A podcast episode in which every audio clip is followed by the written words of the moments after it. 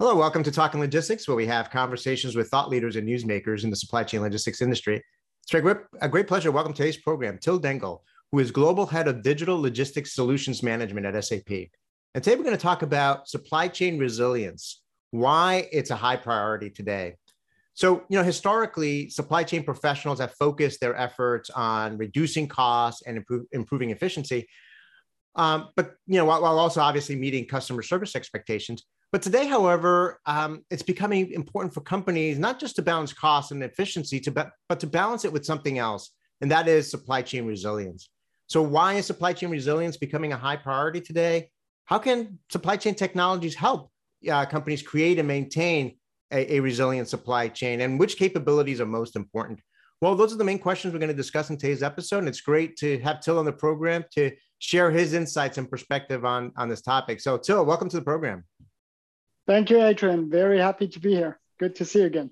Yes, likewise. So, so Till, you and I know each other, gosh, maybe 15, you know, yeah, 20 years.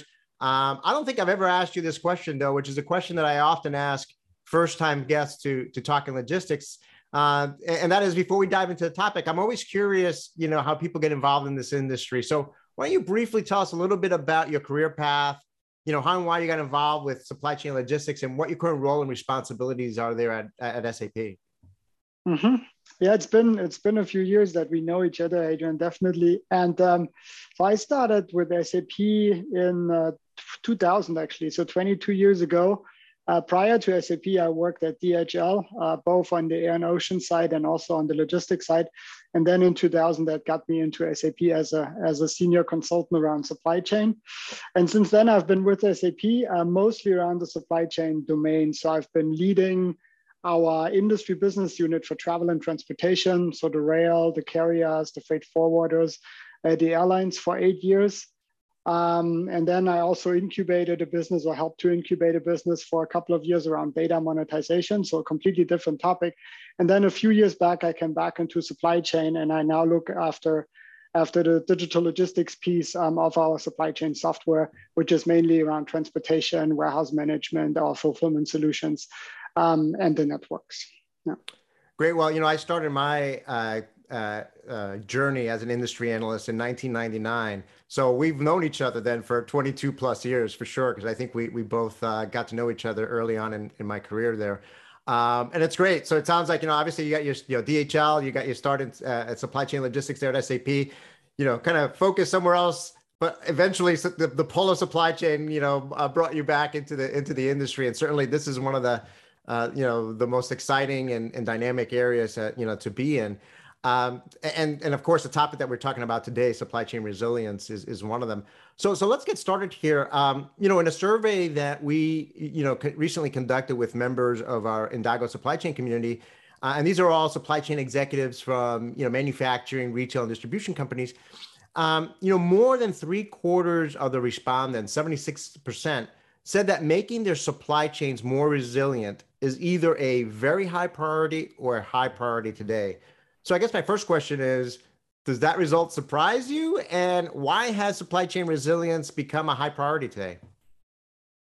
Yeah, it's uh, first I have to say it's not surprising, right? I mean, what we hear every day from our customers goes in the same direction, and I think also if you read other other um, studies they, they, they conclude in the same form and fashion.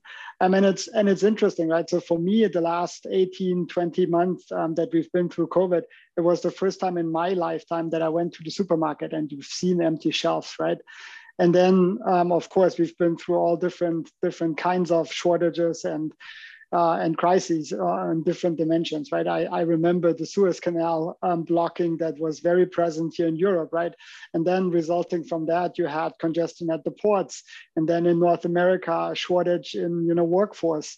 Um, and I can also see this here because many, uh, you know, many of the workers that have been uh, in supply chain related jobs now have shifted into other jobs, and we see a shortage here. So it's definitely a big topic, and that's the same thing that we hear from our customers. So customers in the last, I would say 20, 18 months um, have approached us and said, what can we do to you know, bring solutions in supply chain uh, to market more quickly, right? How can we more quickly get a market, uh, get a get a warehouse up and running? How can we ensure that you know if we can't deliver from one region, we can deliver from another region by implementing, uh, for example, new transportation management systems, things like that. So customers were really very actively looking for um, software solutions to cope with this problem. Yeah, no, absolutely. I mean, I think you know certainly you know COVID served as a catalyst, uh, you know, for a lot of the you know the challenges that companies uh, around the world started having with with with supply chains, and I think it underscored. I mean, those of us that are in the industry, we we all understand that you know supply chains are global, that supply chains are, are all aspects of supply chain are interconnected. Um, but I think the the broader public un, kind of understood that that you know what happens in China, what happens in other parts of the world ultimately has a ripple effect and, and, and impacts uh, you know all of us. And I think the past two years has continued to show you know shown that with the you know whether you want to call it the bullwhip effect of of what happened with COVID, um, and then certainly some of the the the ongoing um, underlying issues that have been happening for a while. But I think that COVID you know brought it to the surface. Surface, like you said, you know labor constraints um, has been an issue not only here in the U.S. but in Europe and other parts of the world as well. Um, so th- there's many different driving forces that are, uh, I think, dri- you know, ha- making companies really focus on this area in terms of not only how do we respond to COVID, but more importantly, how do we prepare our supply chains for the future? Because some of these things are, you know, after got, you know, hopefully sooner rather than later, you know, we put COVID behind us. You know, some of these other factors are going to remain, you know, moving forward. So I think that's where a lot of uh, companies are today. Um, you know, in the same survey, you know, we asked our Indago members, you know, how would you rate your current supply chain logistics technology capabilities relative to making your supply chain, you know, more resilient? And only 32%, again, 32% of the respondents rated their technology capabilities as either excellent or good in terms of helping them make their supply chains more resilient. And more than half of the respondents, 56%, rated their technology capabilities as only fair. Again, do these results surprise you? And, and what are some of the, I guess, historical technology challenges or limitations that companies face? Mm. Yeah, also here I wouldn't say it's it's a big surprise, right? So I think what what happened in the last whatever 10, 15 years was that logistics and supply chain was looked at from an efficiency perspective, right? So everything it was squeezing out cost, you know, getting getting most out of your supply chain. And you've talked about how global supply chains are, right? Sourcing from very far away and that on the other side that is now that makes supply chains very vulnerable right? Because it's you know your suppliers are far away you have long distances to cover. Um, and that's what we what we've been feeling through covid when suddenly you know the supplier base was was not accessible because you know ports were shut down or because you know trucks couldn't cross borders and, and things like that. I think that's what we're now seeing.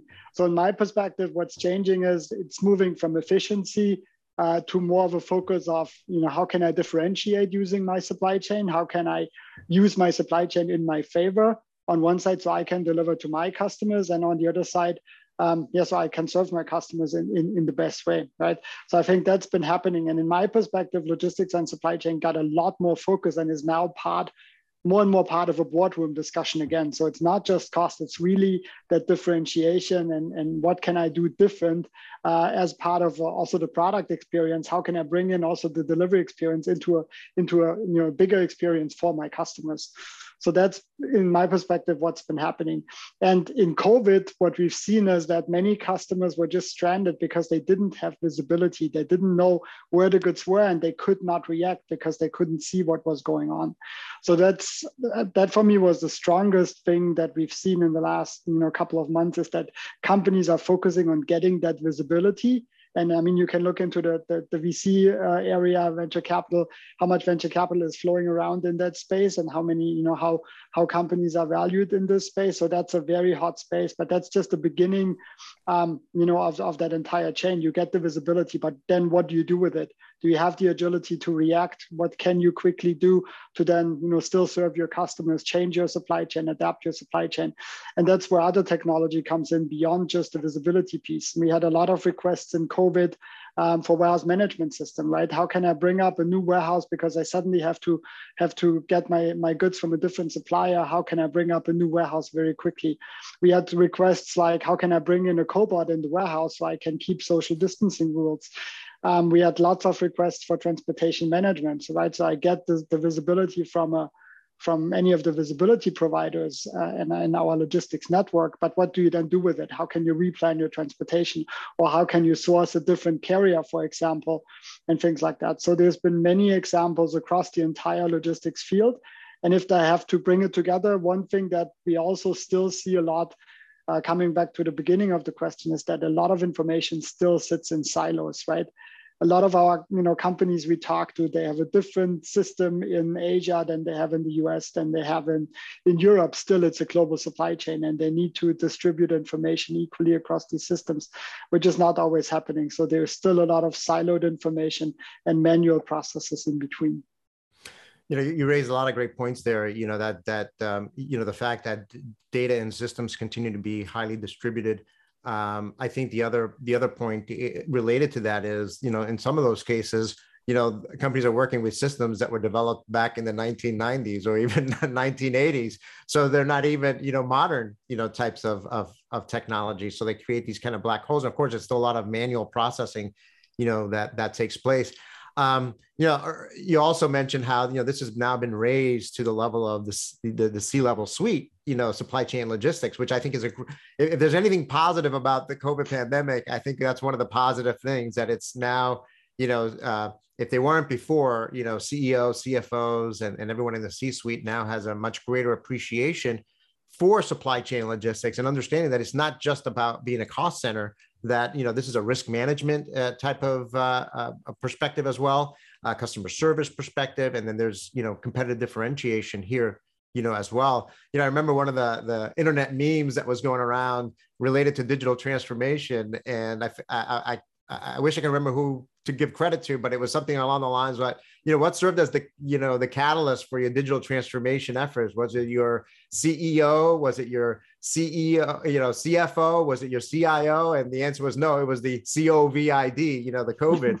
and I think that's true for a lot of companies where COVID really has served as that catalyst for digital transformation. Do you see that as well? Yeah, definitely. I mean, we've we've seen you know bits of investment in certain of in some of these areas, but especially around visibility. That's where COVID came in, where suddenly everybody was you know blindsided, didn't know where the goods were, and that was the first request. How can I get more visibility? And then everything else followed. And that's you can also see that many companies use the time during COVID to really rethink their supply chains, right? What do we have to do better in the future? How can we be more resilient? How can we be more agile? So they're really strategically looking at their supply chains, but they're also looking at the underlying systems and how can they renovate the systems um, that, that they work with day to day. So you, you, mentioned visibility, and certainly that that is a hot topic. I think it's been a hot topic since you and I since 1999 and, and 2000. Of course, you know how to enable visibility and the technology and everything else around that has evolved over the past 22 years. You know, like, like much of it. So uh, this leads me to my next question. In addition to visibility, I mean, moving forward, I mean, what will be some of the most you know important supply chain technology capabilities that companies must have to create and maintain a resilient supply chain?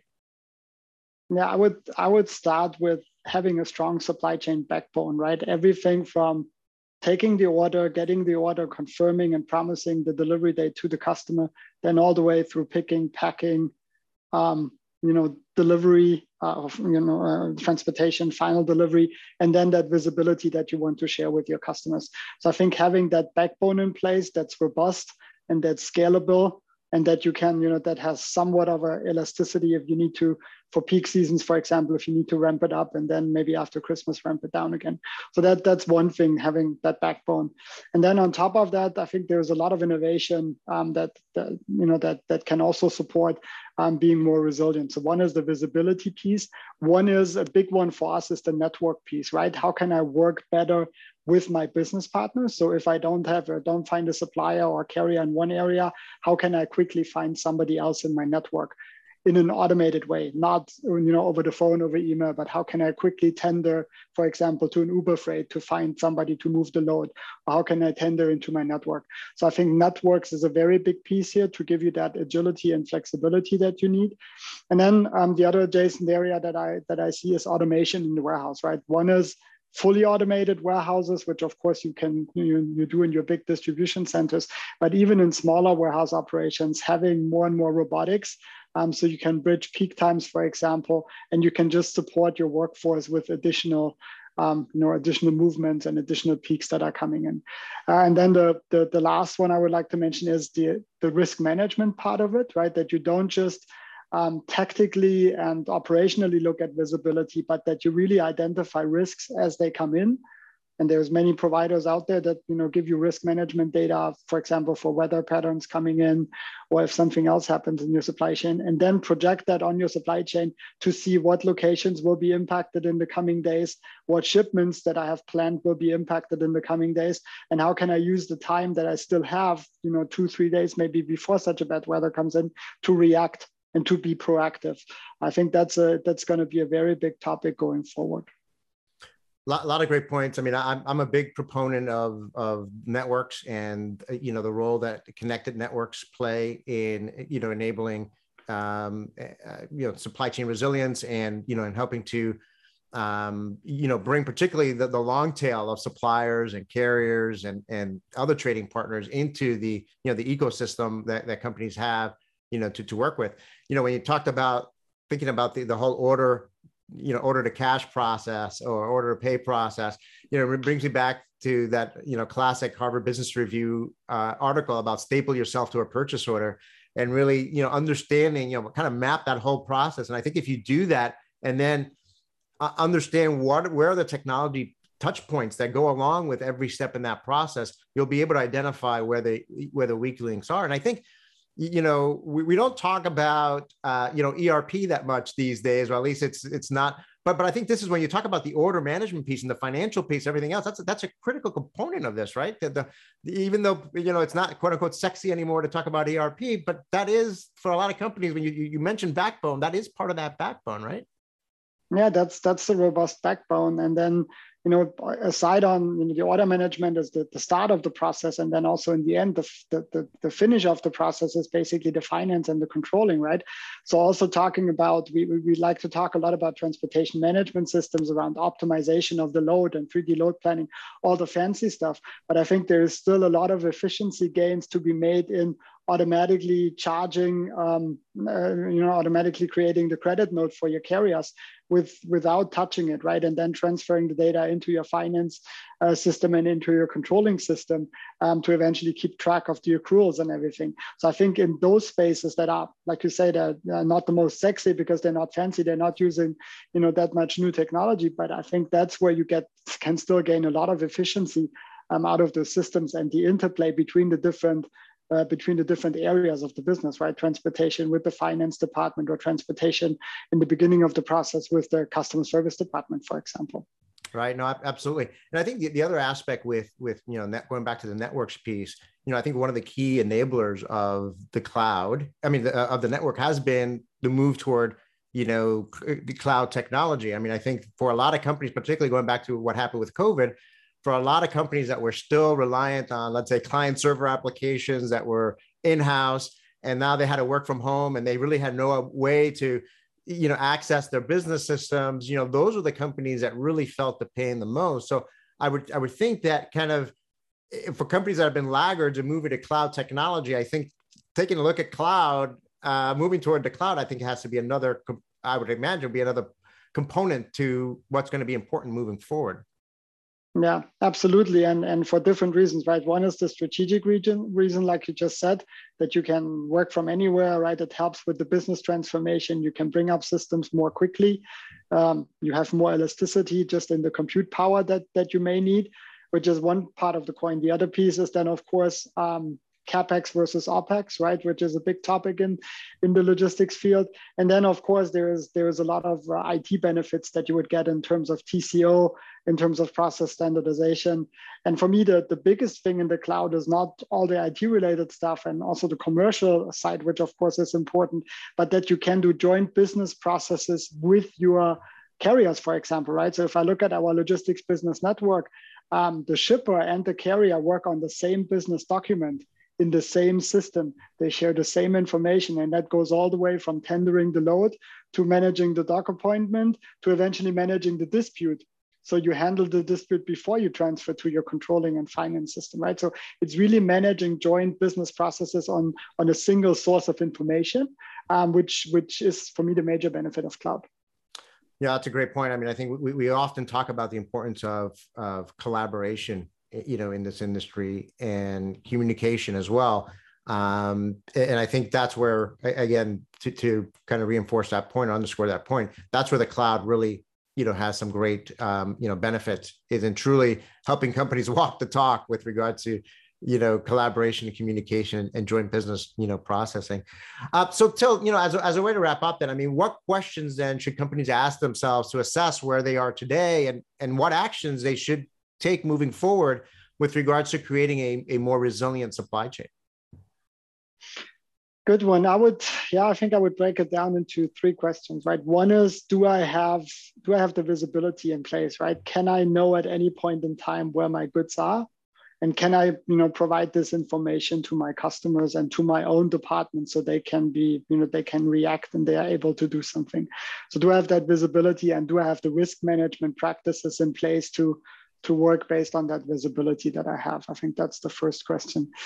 And then the, the, the follow-on question is, do I have the agility, right? Even if I have the information that something will be late, can I react, right? So do I have the connectivity, for example, into a network if I know that, you know, one carrier falls short um, or that my ocean, the ocean leg will be late and I need to shift from barge to truck in the, you know, in the, in the last leg, do I have the flexibility, the agility to actually move to and find a different carrier quickly?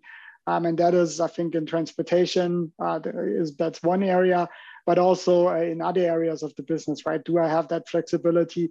If a worker calls in in the morning in the warehouse and says I'm sick, that I can still run the operations with my workforce and maybe you know complement that workforce with automation, with cobots, with things like that. You know? And then the third one is, do I have more of the long-term flexibility, right? So let's say what I've seen a lot during COVID was where companies had, you know, single suppliers, for example, in China, um, now moving into uh, different suppliers by region, right? That they have certain suppliers in the Asia Pacific region, some in Europe, some in, in the Americas region. And then if one of the regions falls short or one of the suppliers in the regions fall short, can I still supply maybe from another region, right? So do I have that long-term flexibility to deal with these kind of demands and these kinds of shifts um, that, I, that I may have coming in the future? So that for me is the, is the, you know, the three different questions from very operational into more strategic um, in the end. Yeah, no, those are three three great questions to kind of get started, you know, for, for sure. And um, you know, you know, like I always say at the end of all these episodes, you know, we, we always this is such a meaty topic. You know, we could probably spend you know an entire day talking about this. Uh, but I will mention that you know some of the some of the research that we talked about today and, and some of these topics we're going to discuss further in an upcoming research report that's going to be published in the in the near future here. So keep an eye out for that uh, we'll, we'll again go into a little bit more detail on some of the data that we, we talked about today and, and some of these topics. Uh, but Till, uh, again, thank you very much for, for making uh, the time to be with us today and sharing your insights and perspective on this topic. Thank you. Very happy to be here and um, happy to talk again. Great. I want to thank those of you that joined us. If you're watching this episode on demand, either at the SAP website or on Talking Logistics, and you've got a question or a comment for Till, uh, for, for, feel free to post it there, and I'm sure that he'll be more than happy to respond via that medium. Again, thank you for joining us and look forward to seeing you in a future episode of Talking Logistics. Have a great day.